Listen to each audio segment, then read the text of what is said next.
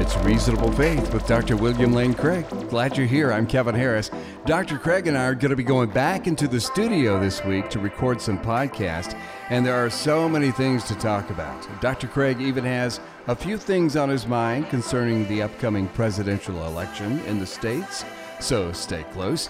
Very interesting topics are coming up. And today we want you to check out this interview that Dr. Craig did earlier in the year, earlier in the pandemic with our friend Justin Brierley of Unbelievable. I hope you're familiar with Justin and his program because it is second to none in its scope and presentation. And Dr. Craig has been one of Justin's guests many times. In this interview, Justin asked Dr. Craig for some insight into the problem of evil surrounding things like a pandemic and to respond to some of the memes that various unbelievers post on social media criticizing belief in God during times of distress. In today's world of social media, these little memes you see everywhere are usually very concise and to the point, kind of like a bumper sticker on a car. And yet, the answer to the meme may not be as simple, but it still helps to have a brief, concise answer in the fast paced digital world in which we live. So, this interview is very important.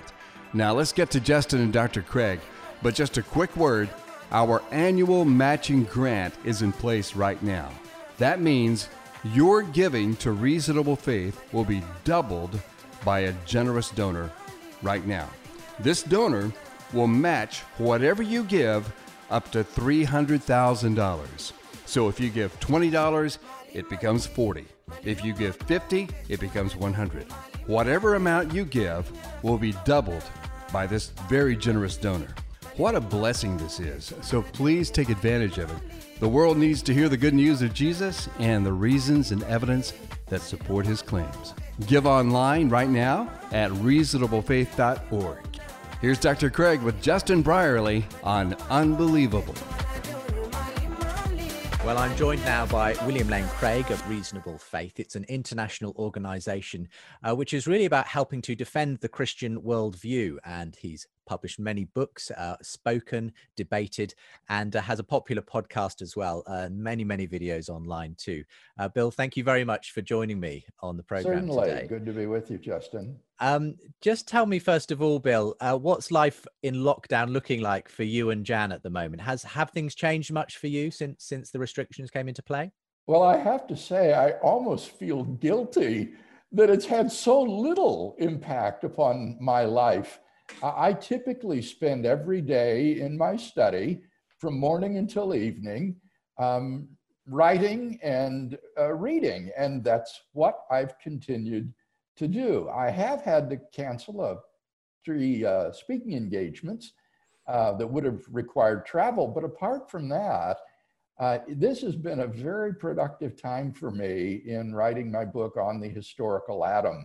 So I suspect that people like artists, writers, composers, artisans, who normally are sequestered in their study or studio or workshop, don't experience a great deal of disruption. And that's certainly been the case for me. Are you missing though being able to meet with church people uh, on a Sunday, and and obviously you you run your defenders classes as well uh, on a Sunday? That is one major difference. Yes, it, we're no longer meeting for defenders, but in this digital age, I am still teaching defenders every Sunday. We are um, podcasting it, so I record the lesson and um, we live stream it at the normal time and then post the video as well. And lately, we've even added uh, a hymn, uh, which we normally sing in class, but now we have the music and the words on the screen. And so even Defenders class is going forward. So we're, we're very fortunate with Reasonable Faith being a, a web based mm. virtual ministry. All of its activities are, are going forward pretty much. That, that's great to hear. In, in a way, what would you say are the opportunities that this particular period um, enforces on people this lockdown for a lot of people that simply means they're at home a lot more than they used to be probably online a lot more than they might normally be. What opportunities does that present yeah. to evangelists and apologists who who want to see this time used for good? Well of course we hope that it will make people more reflective. It's very sobering to think that you might die. Um, as an older American myself, I'm supposedly at higher risk though I have no underlying conditions and I'm very healthy. But it, it's a sobering thought to think, gee, this could be the way I come to an end through something like this. And so I hope that makes people more reflective about mm. the ultimate meaning and purpose of their existence and to think about the big questions.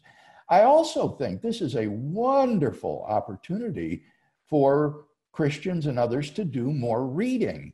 This is a great time to get those books that you've always wanted to read and to spend a few hours a day um, in study. So I would encourage folks to really use this time to better themselves intellectually through reading some good books.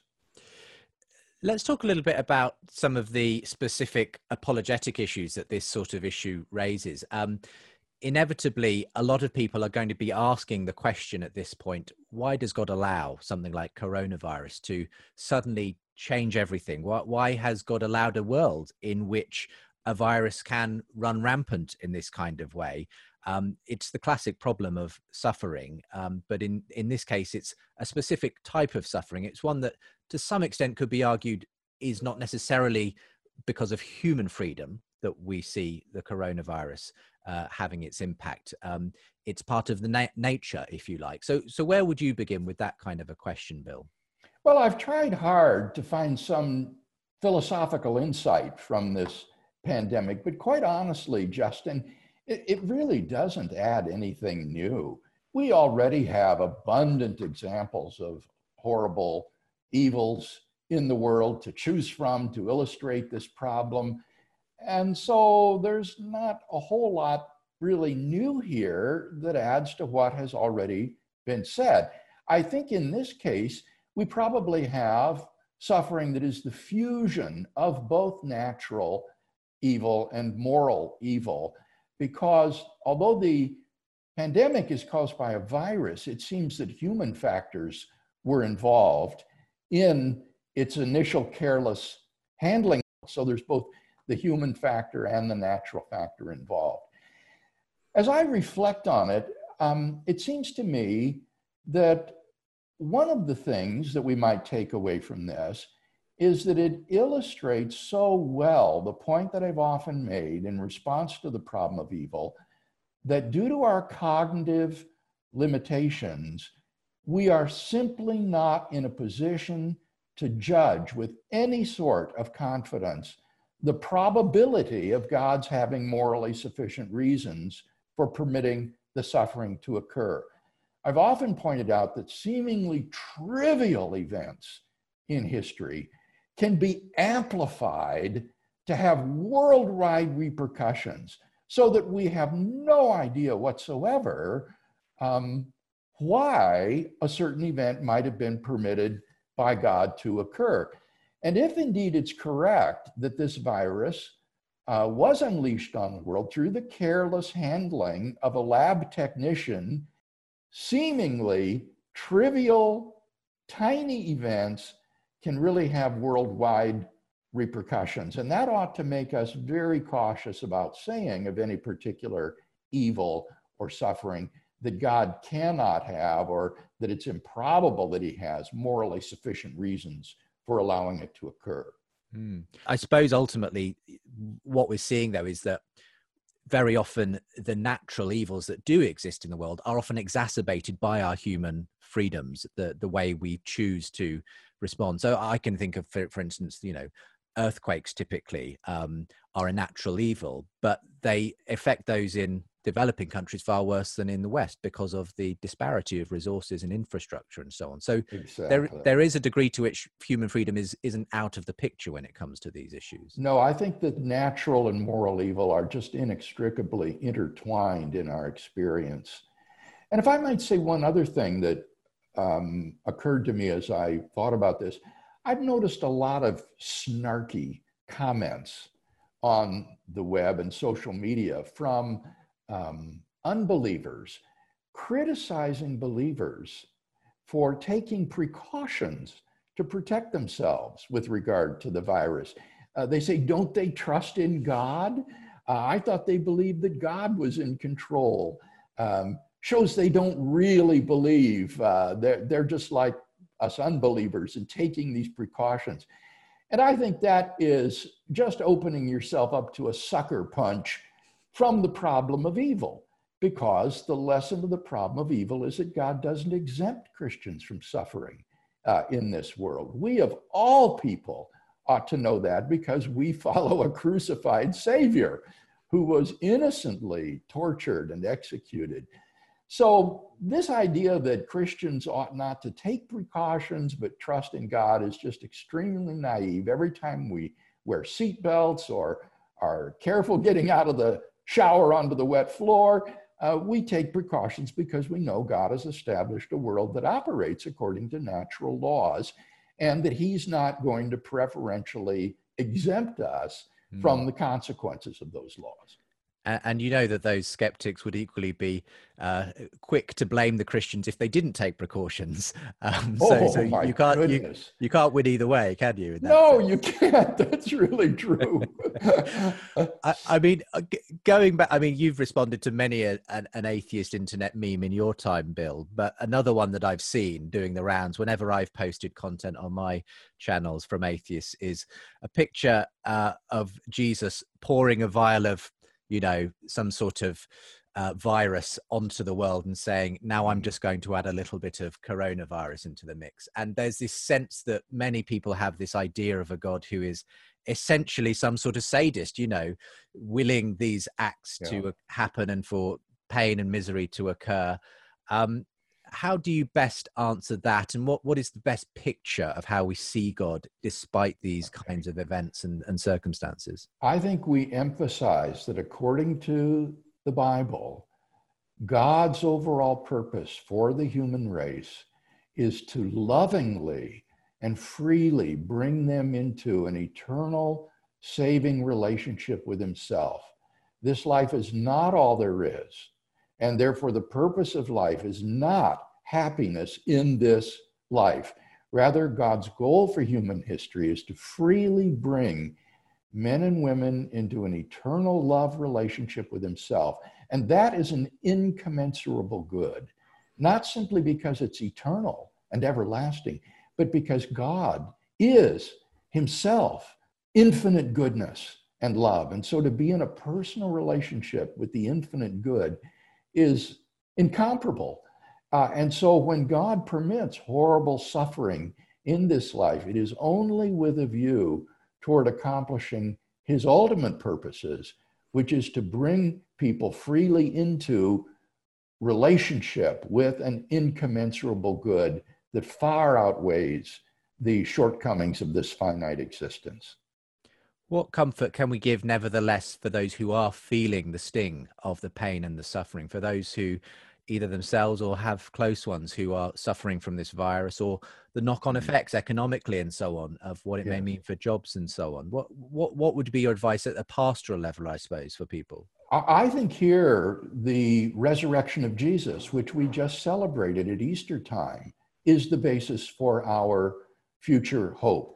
Uh, the Apostle Paul says that even though our outer nature is wasting away, nevertheless, we have this hope of glory beyond all comparison to what we suffer here. And that is not pie in the sky, it is grounded in the historical resurrection of Jesus from the dead, who was the forerunner on our behalf. And um, that event, I think, as I've argued, is historically credible and well attested and provides a solid basis for hope for the future, even in the face of the terrible limitations and suffering of our finite existence on this planet. I've often felt that pain and suffering, as much as for some people it tends to make them drive them away from God or, or to blame God, for others it actually causes them to draw close to God. And as C.S. Lewis famously said, yes. pain is God's megaphone to rouse a deaf world. How how do you hope that God may yet use this situation to draw people to Himself? Do you do you see that happening even now? Oh, I, I think that what you just said is very true, Justin, and can actually be, I think, empirically demonstrated.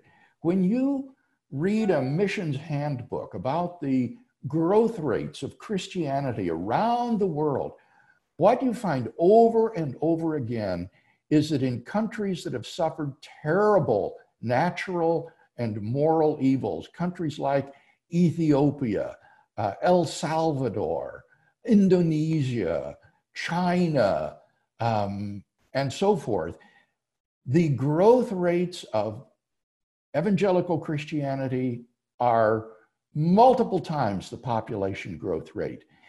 Whereas in the comfortable, indulgent, materialistic nations of Western Europe and North America, there the growth rates are basically flat. So that, uh, as one person pointed out to me, it's almost as though God has disfavored these comfortable Western nations by not allowing them to suffer in the way that much of the world suffers. Um, so I think you're quite right. When, when there is terrible suffering in our lives, it does prompt us to turn to God for a source of comfort and hope. But when things are easygoing for us, then we tend to be forgetful uh, of God.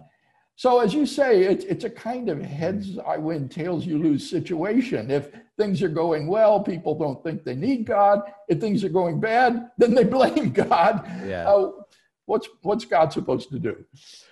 I suppose my hope in this, and I don't know what, what yours might be, Bill, is that the the church would be ready uh, and hmm. Christians would be ready to meet people where they are as they experience these questions. Because for many people, I've noticed just in my own social media timeline and as as we broadcast services online and so on lots of people that i wasn't expecting to be watching and to be looking for some mm. kind of hope appear to be suddenly searching Good. um how how how can churches and christians be ready i suppose in these uncertain times to make sure that we don't miss what god may be asking us to do right now well i think we need to be equipped with good answers uh, First Peter tells us that we should always be ready uh, with an answer for those who ask us, a reason for the hope that is in us. So we need to um, talk about the problem of evil and try to understand how one might rationally respond to it. But then what you just said, Justin, also brings another very important thing to the fore, and that is that Christians themselves are deeply involved in the social response to those suffering from this virus. Organizations like Samaritan's Purse are building clinics, staffing hospitals, um, going to nursing homes uh, and, and helping those who are shut in there. All, I think, around the country, probably around the world, Christians are engaged in meeting the medical and economic needs of people. And that hands on kind of Christianity, that tangible demonstration of the love of God for people, I think is a powerful witness to the truth of the gospel. Well, we can pray, obviously, that uh, it will be an opportunity for many people to be introduced, perhaps for the first time, to a God who is there, even in difficult circumstances. Sometimes it, it is those circumstances that force us to seek that God out. But mm. for now, thank you very much, Bill. Bless you and Jan as you continue uh, in your ministry.